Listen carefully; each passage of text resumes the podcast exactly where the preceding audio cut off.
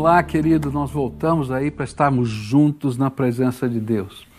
E a semana passada eu comecei a estudar, em virtude do, do aniversário da nossa igreja, alguns, algumas ideias, alguns princípios, algumas marcas de igreja relevante no livro do, de Atos dos Apóstolos.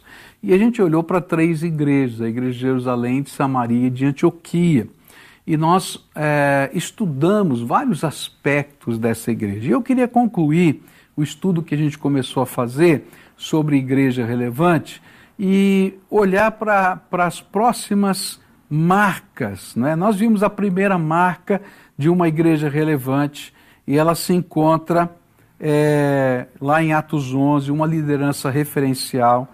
Depois a gente viu a segunda marca que aprendemos na palavra de Deus, que foi ser sensível às necessidades das pessoas.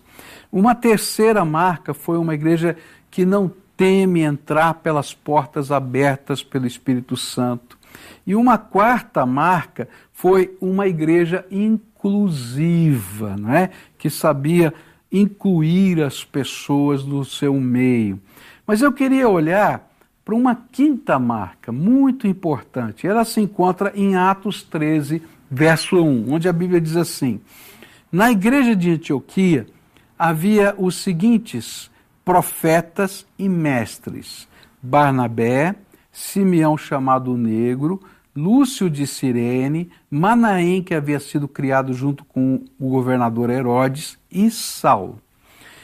Quinta marca de qualidade é a capacidade capacidade de ser uma igreja que equilibra carisma, poder e ensino. Com carisma eu quero, quero falar, quero trazer à memória o poder do Espírito Santo atuando no meio da igreja. Eu digo para você que uma igreja que não vive o poder de Deus todo dia, ela, ela perde parte da grandeza dela. Por quê? Porque o Senhor está vivo, ele está se manifestando no meio do seu povo. Mas uma igreja que só vive o poder, mas se esquece do ensino da palavra, ela vai ter muitos problemas, tá? Por quê? Porque com o ensino, eu quero dizer que a centralidade das Escrituras, a capacitação dos membros de responderem às razões da sua fé, são indispensáveis para que a gente possa ser igreja. Por isso, essa igreja lá de Antioquia, ela, ela era liderada por profetas que representavam as ministrações de poder de Deus, revelações de Deus, mas também por mestres que ensinavam a palavra. E parece que a mesma coisa acontecia, esse mesmo princípio de equilíbrio acontecia na igreja de Jerusalém onde a Bíblia diz lá em Atos 2, 42 e 43, e todos continuavam firmes, seguindo os ensinamentos dos apóstolos, vivendo um amor cristão, partindo o pão juntos e fazendo orações. E os apóstolos faziam muitos milagres e maravilhas, e por isso todas as pessoas estavam cheias de temor. Então tinha milagres e maravilhas, mas também tinha ensino. É interessante, não é? Porque esse equilíbrio é importantíssimo. Uma das grandes preocupações que a história da igreja nos adverte, que precisamos ter, é que logo após um grande crescimento da igreja, existe a tendência da geração seguinte se perder. Então, nós temos vivido aqui no Brasil, graças a Deus, uma grande oportunidade de pregação do Evangelho, milhares de pessoas se convertendo, se tornando é, realmente seguidoras de Jesus. Mas o que vai acontecer com a próxima geração? Essa é a preocupação. E sabe por quê? Porque às vezes, no meio dos movimentos do Espírito Santo, no meio das manifestações da graça, quando estas não são acompanhadas por ensino sólido, logo logo essas manifestações, essas experiências são desconstruídas por ventos de doutrina que corrompem a verdadeira fé. E as pessoas não têm solidez nas escrituras para poder fazer juízo de valor. Por isso, se nós desejamos continuar sendo relevantes, nós precisamos entender que o aprofundamento na palavra de Deus é imprescindível. Às vezes eu fico muito triste, tá, ao perceber que muitos que se que se convertem, que se tornam membros da nossa igreja, se contentam apenas em permanecer nos primeiros módulos de ensino do discipulado. Na nossa visão, o discipulado envolve, no mínimo, seis módulos de ensino. Mas muita gente só faz o primeiro caderno. Aí, depois de batizado, batizou, não estuda mais nada. Como se já soubesse tudo da palavra de Deus. Mas sabe, não para só dos seis módulos. Ó, oh, terminei, fiz a formatura do discipulado. Não, porque a, nós temos lá na nossa estrutura uma, uma linha de ensino que envolve várias outras áreas, ensinos na, na área de liderança etc. E às vezes as pessoas se contentam com tão pouco. É interessante porque muitos outros nunca participam de toda a linha de ensino da igreja Quanto mais os ciclos de estudos aprofundados, a escola de líderes, o centro de formação ministerial, os encontros doutrinários e tantas outras ferramentas que a igreja coloca à disposição. Às vezes, quando eu olho para isso, eu vejo assim que tem muita gente que se contenta com leitinho de bebê, quando podem desfrutar das iguarias da palavra de Deus. E nesse tempo de pandemia, que você fica às vezes assistindo maratonas aí de séries, por que, que você não gasta um pouquinho mais de tempo aprofundando-se na palavra de Deus? Você sabia que tudo isso que a gente está falando aqui, das várias linhas, das vários, vários módulos de ensino que a gente tem, está à sua disposição e você pode fazer isso gratuitamente da sua casa. Basta você entrar nesse site, ajornada.com.br. E ali você vai encontrar toda a nossa grade de ensino à sua disposição. E você vai poder ter um mentor que vai acompanhar você. O que eu quero dizer é o seguinte: viva a presença de Deus, mas tenha profundidade nas Escrituras Sagradas. Viva a presença de Deus, mas tenha profundidade nos valores do reino de Deus. Ah, eu não quero fazer nada disso, pastor. Então, por favor, por favor, leia a Bíblia toda. Faça da leitura da palavra de Deus a, a, a, sua prática, a sua disciplina diária. Sabe por quê? Porque na medida que você começar a ler a Bíblia toda, você vai querer aprender mais, você vai ter dúvidas, você vai querer conversar com alguém. E o Senhor vai usar essas dúvidas para enriquecer a sua alma, para te dar firmeza. Permita que o poder de Deus te visite, mas que você tenha lastros profundos, raízes profundas na palavra de Deus. Sabe, é, quando a igreja vive essa, essa, esse equilíbrio, ela cresce, mas a próxima geração não se perde. Muitos de nós não sabemos como transmitir aos nossos filhos a nossa fé, porque a nossa fé não pode ser transmitida apenas como uma prática religiosa, ela tem que ser transmitida como uma experiência e com fundamento na palavra. E às vezes a gente não sabe fazer isso. Então eu queria desafiar você a crescer tanto na experiência quanto na profundidade da palavra de Deus. Uma segunda característica ou marca né, que eu queria destacar aqui hoje, que na verdade é a nossa sexta, é que a igreja relevante é uma igreja que vive em paz. Olha só o que a Bíblia diz em Atos 9, 31.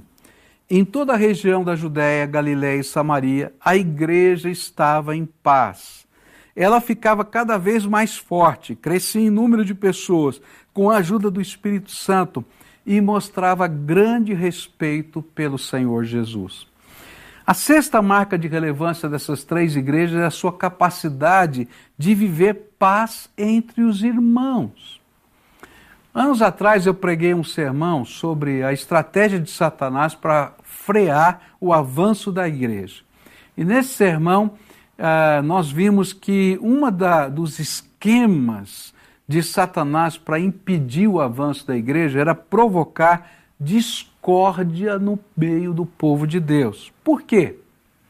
Porque enquanto nós discutimos, enquanto nós estamos lutando entre nós mesmos, nós perdemos o foco da missão e nos distanciamos da cooperação, o que dificulta a nossa possibilidade de alcançar o propósito do Senhor, tanto para nós como para a própria igreja, como corpo vivo de Cristo aqui na terra.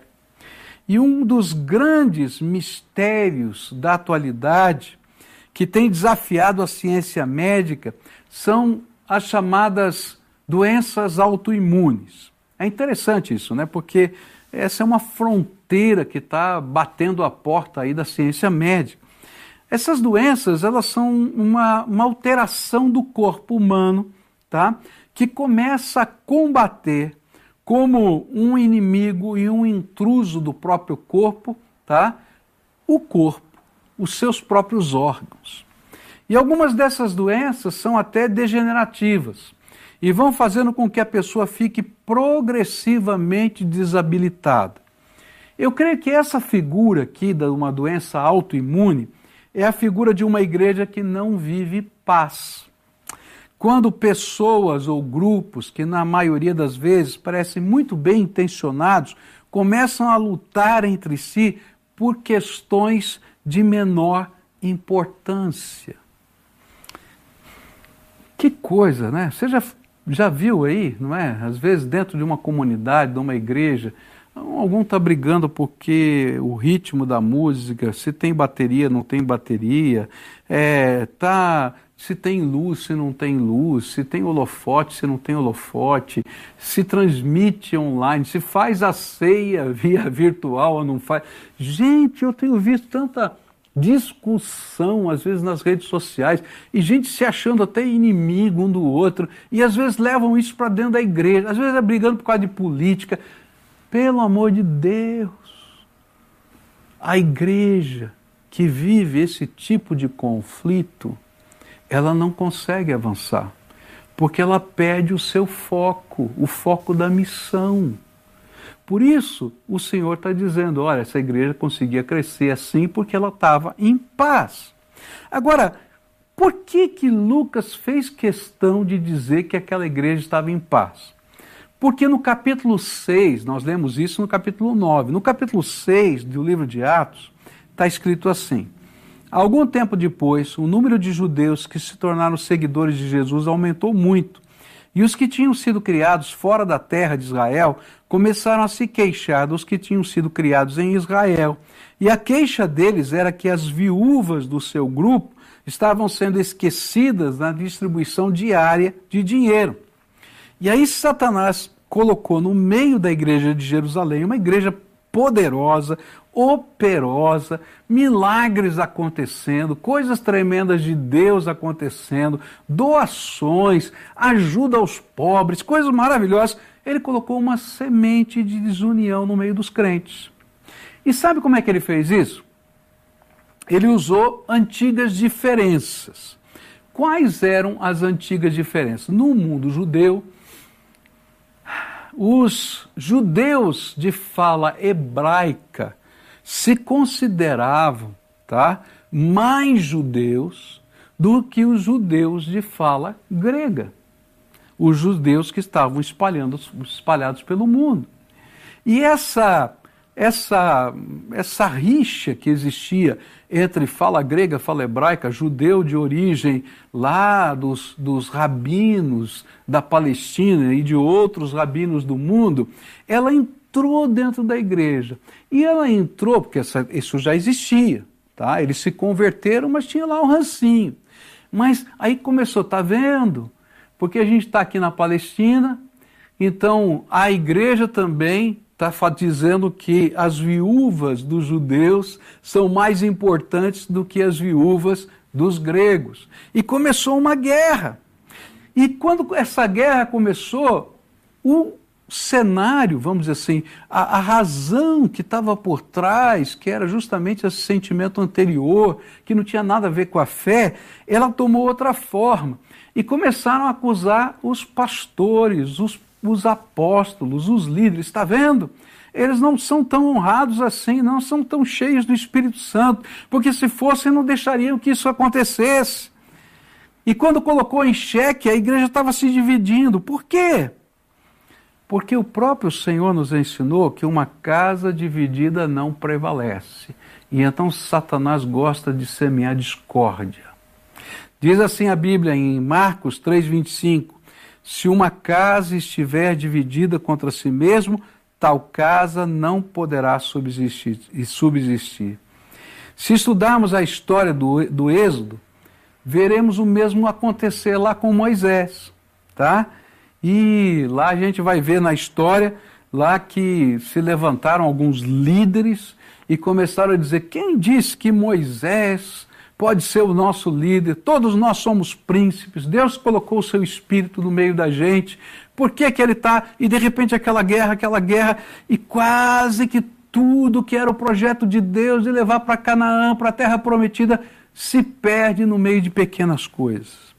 Uma das coisas que, me, que tem me impressionado é que muitas pessoas que têm pedido reconciliação e têm chegado à nossa igreja, e outras que estavam afastadas do Evangelho e que estão voltando, têm nos dito que o motivo da saída deles, do meio do povo de Deus, da vida com os irmãos, foram conflitos internos, mágoas e discordâncias. Eu fico pensando quanto o inimigo tem conseguido neutralizar a força da igreja e da pregação do evangelho com essas pequenas coisas. Pois Jesus nos ensinou que é a nossa unidade, o nosso amor que fazem o mundo entender que ele foi enviado para nós. João 17, verso 21 diz assim: E peço que todos sejam um, e assim como tu, meu Pai, estás unido comigo e eu estou unido contigo, que todos os que crerem também estejam unidos a nós, para que o mundo creia que tu me enviaste. Mas como é que a gente se constrói a paz no meio da comunidade? Primeiro, quando a gente olha para a Bíblia, nós vamos aprender alguns valores para se construir a paz, tá? E por uma questão de tempo, não dá para a gente fazer um sermão sobre isso agora, eu vou citar esses valores. Primeiro valor, olhe para Jesus e não para as pessoas. Tem muita gente que está, às vezes, abandonando a fé porque parou de olhar para Jesus e está olhando para as pessoas, para o erro das pessoas, para os problemas das pessoas.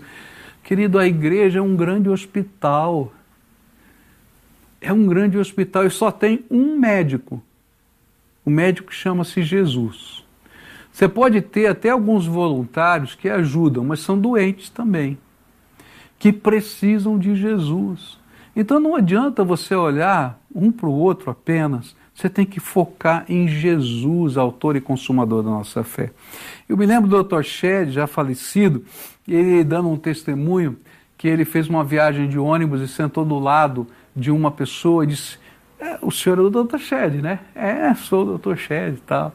Ah, eu conheço o senhor, eu gosto muito das suas pregações e tal. Ele falou: E você é crente? Ele disse: Já fui. Eu disse assim: Mas como já foi? Falou assim: Não, sabe, eu tive lá numa igreja, me converti, fui batizado, mas Lá aquele povo, sabe, não me visitou quando eu fiquei doente, não fez isso, não fez aquilo, e, e eu abandonei a fé, abandonei tudo. Tá? E aí então o doutor Shed, daquele jeito humilde, piedoso dele, ele disse assim, que pena, que pena que você não entendeu que Jesus morreu na cruz por você, e você trocou Jesus porque alguém não visitou você. Jesus nunca abandonou você. Interessante isso, porque às vezes a gente fica com raiva de, um, de uma pessoa, do João, do Pedro, do Antônio. Às vezes é uma pessoa, às vezes é uma família, tá? E a gente abandona todos os irmãos e toda a comunhão com o povo de Deus. E às vezes abandona Jesus, sabe? Porque quando a gente sai fora da comunhão, é como se a gente tirasse uma brasa fora do braseiro ela vai pouco a pouco se apagando na sua força, na sua beleza, na sua, no seu ardor. E tem muita gente assim morrendo espiritualmente. Então, pare de olhar para as pessoas e olhe para Jesus. Segunda dica que eu queria dar para você: Olhe para a missão e não para as dores. Sabe, quando a gente está olhando para Jesus, o Senhor coloca para nós um propósito, um sentido, uma missão. E se você não sabe qual é o teu propósito no reino de Deus, é porque você não está olhando muito para Jesus. Porque a Bíblia nos diz que Deus já te deu um dom espiritual. E Ele quer que você use esse dom e não enterre esse dom. Tá? Então, se você está vivendo na presença de Jesus, olhando para Ele, Ele vai dizer: então cumpra a tua missão. E se a gente estiver olhando para a nossa missão, sabe, não dá para olhar para as nossas dores. Porque a gente tem algo relevante para fazer, urgente para fazer. E aí a gente deixa de lado essas dores porque a missão se torna mais importante. Terceiro, submeta-se à autoridade constituída pelo Senhor em oração. Ah, pastor, mas é essa pessoa, é isso aí. Eu quero dizer para você, quando a gente se submete à autoridade, tá? espiritual que Deus instituiu, Deus julga essa autoridade. Quando eu quero ser juiz dessa autoridade, Deus me julga. Porque quem está no controle de todas as coisas é o Senhor. Você crê que Deus tem um controle de tudo? Então confia nele, entrega na mão do Senhor e faz a missão e cumpre o trabalho que Deus te deu para fazer e tem alegria no seu coração. Mas se eu não aprendo a me submeter como foram lá os da, da, do time de Coré lá no Velho Testamento, tá? Deus tem que julgar líderes. Por quê? Porque eles não entenderam o princípio da submissão. A Bíblia vai ensinar que o espírito de rebeldia é julgado por Deus. Então a gente tem que aprender a olhar para Jesus, a olhar para a missão e dizer: Senhor, tu constituíste esse líder, eu vou orar por ele. Está nas tuas mãos. E vou fazer a minha obra, a obra que o Senhor mandou fazer. Quarta dica: creia que acima de tudo e todos está o Senhor. Ele está no controle de todas as coisas. E aí você pode ter paz. Eu queria dizer para você que hoje o Senhor quer tratar o seu coração. Tem muita gente que está se afastando do Evangelho porque tem dores na alma. E eu quero dizer: olha, o Senhor quer trazer a paz, a comunhão com o povo de Deus, a certeza e a alegria do projeto que Deus tem para a tua vida. Então, Aquela igreja conseguia crescer e continuar na obra porque ela tinha paz. A última coisa, tá? Está aqui no versículo 31 do capítulo é, 9, diz assim: Em toda a região da Judéia, Galiléia e Samaria, a igreja estava em paz, ela ficava cada vez mais forte, crescia em número de pessoas com a ajuda do Espírito Santo e mostrava grande respeito pelo Senhor Jesus. A última marca de relevância, para mim, é a marca essencial. A igreja relevante é aquela que honra Jesus acima de tudo e de todos. É aquela igreja né, que coloca Jesus em primeiro lugar. Puxa vida, pastor, é tão óbvio, né? É tão claro isso. Jesus, né? É o princípio. Diz, buscai primeiro o reino de Deus e sua justiça e todas as coisas vos serão acrescentadas. Mas quando a gente olha para a história da igreja, a gente vai perceber que o óbvio nem sempre é o que acontece. Houve momentos na história da igreja em que o mais importante na vida da igreja foi a política. E Jesus deixou de ser o mais importante para que a igreja se tornasse um reino tá, universal. Muito mais do que a expressão do reino espiritual que Jesus queria ensinar. E quando Jesus deixou de ser o primeiro, tá, e a política se tornou o primeiro, a igreja se perdeu. É interessante que em alguns momentos da história os recursos financeiros foram mais importantes na vida da igreja do que a própria missão de fazer Jesus conhecido entre todos os povos. E aí a igreja estava preocupada em gerir finanças e fazer isso, fazer aquilo, ou levantar recursos. E ela não entendia a economia do reino. Eu quero dizer para você que a igreja é um milagre de Deus. Quem sustenta a igreja é o Deus Todo-Poderoso. E quanto mais afinado a gente tiver na visão do Rei, ele vai mandar os recursos para que a gente faça a obra. Ele mandou seus discípulos saírem para fazer a obra sem uma roupa a mais, sem um alforje, sem uma mala. Ele falou: Olha, vai porque eu que sustento a obra. Mas quando a gente inverte e as coisas se tornam mais importantes do que a missão e as pessoas, então a igreja se perde. É interessante porque, em alguns momentos da história, a cultura se tornou mais importante do que a vontade do Senhor. É interessante a gente estudar, por exemplo, os primeiros manuais de missões escritos na história, que eles afirmavam que a obra missionária era civilizar, ou seja, impor uma cultura sobre a outra. Eles que interessante, né? Então vieram os espanhóis, os portugueses, os holandeses, né, os alemães e tantos que se tornaram, é, trabalharam nas colônias. O grande objetivo dos missionários né, nos compêndios daquela época era civilizar. E aí algumas coisas grotescas aconteceram. Tem uma disputa, não é? é, é de, feita entre dois padres para defender né, se o índio tinha alma ou não tinha alma. Porque na civilização o índio podia ser usado como escravo, tá?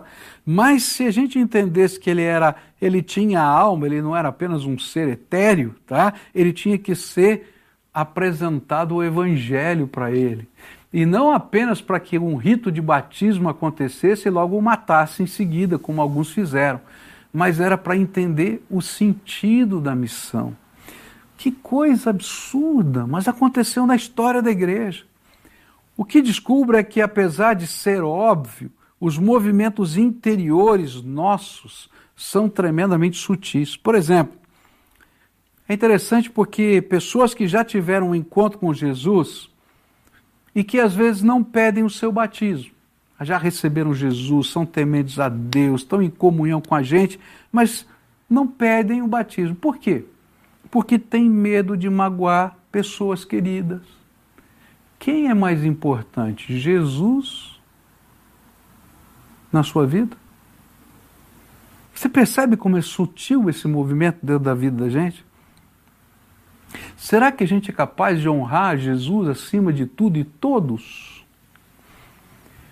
Às vezes a gente quer só fazer o que é politicamente correto, sem fazer aquilo que é a vontade de Deus para a nossa vida. Às vezes nós somos apegados a coisas, costumes, lugares, e nos esquecemos de fazer o mais importante, honrar Jesus. Eu queria dizer para você que na história desta igreja, no passado, no momento em que nós estávamos construindo né, o primeiro edifício, que foi o ginásio de esportes, começou a haver dentro da igreja um movimento de que quando a igreja fosse construída, alguns ficariam no templo velho e outros ficariam no templo novo. E sabe por quê? Porque disseram assim: ah, eu nasci aqui, eu me casei aqui, eu fui batizado nesse batistério, então vocês vão para lá, nós abençoamos vocês, mas nós vamos ficar aqui. E a igreja ia se dividir. Aí eu vejo a grandeza do meu Senhor. Sabe o que é que Deus fez? Mandou uma peste de cupins.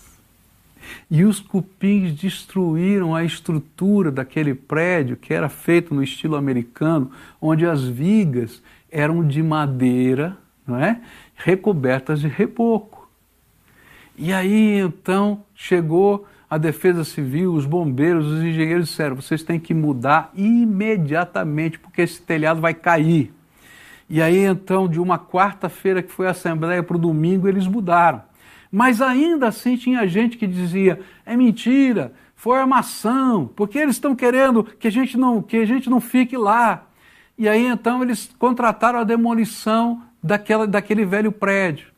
E na sabedoria de Deus, quando foi dada a primeira martelada, olha só o livramento de Deus. Quando foi dada a primeira martelada naquele prédio, desabou de uma vez só todo o telhado. E todo mundo disse: realmente tinha uma peste de cupins.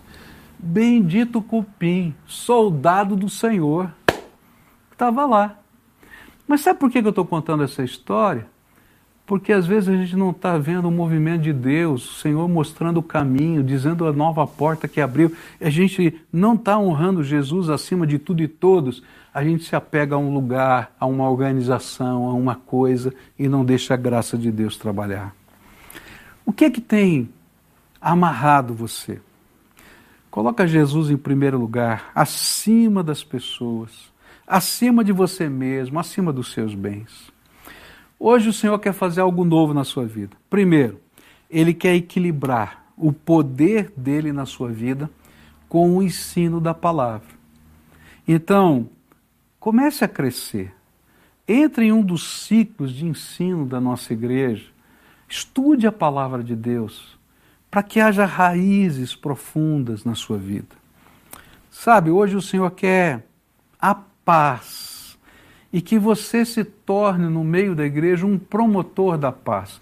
O diabo é astuto, sempre vai chegar alguém muito bem intencionado para fazer críticas, e muitas críticas, aos líderes, ao lugar, às coisas. Quando você ouvir isso, lembra, Satanás é muito astuto para semear discórdia. E quando alguém fala assim, meu irmão, você já orou a respeito disso?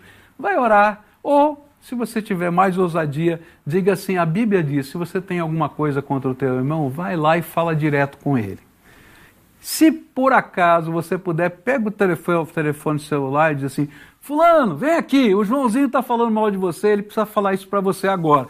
Ó, a primeira vez que você fizer isso, nunca mais ele vai falar no seu ouvido, não. Pode ter certeza, tá? E a gente se torna ministro da paz. Terceira coisa, o Senhor quer desafiar você a colocá-lo em primeiro lugar na sua vida. Então, hoje é dia de você dizer: Senhor, eu vou abrir mão daquilo que está me amarrando. E de uma maneira especial, hoje, eu quero desafiar você que já recebeu Jesus como Senhor e Salvador da sua vida, mas ainda não pediu o batismo.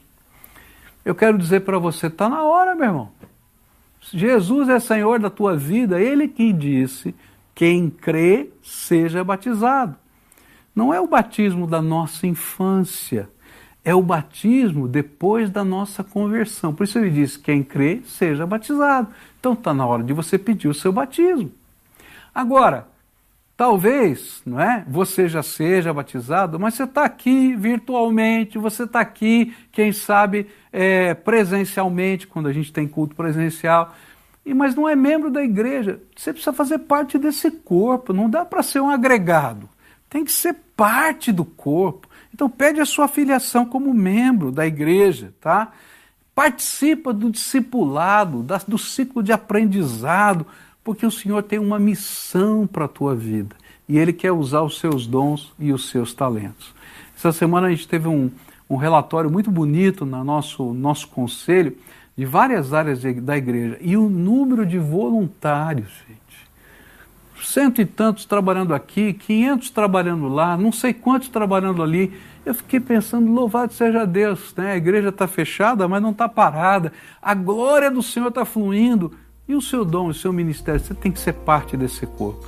Então, daqui a pouquinho eu vou orar por você, mas agora, enquanto a gente está louvando a Deus, entra aí nesse link que está aí e diz: Eu me comprometo, eu quero fazer parte disso eu vou pedir o meu batismo, vou pedir o meu discipulado, quero ser membro da igreja. O Senhor tem uma missão para você.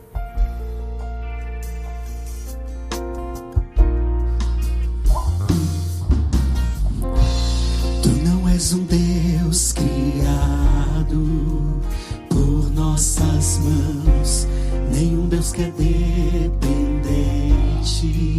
de um homem mortal nada que possamos dar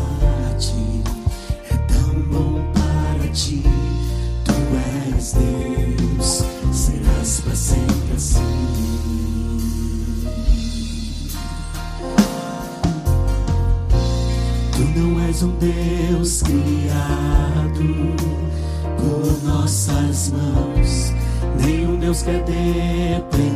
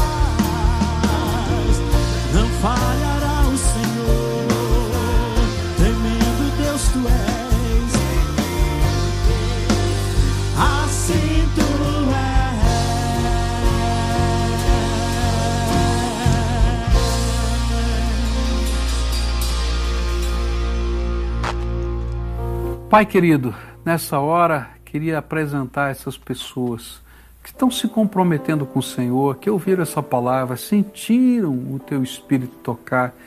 E eu quero te pedir, abençoa, Senhor, abençoa que os propósitos que foram feitos hoje sejam confirmados pelo teu espírito e eles possam cumpri-los, cumpri-los integralmente.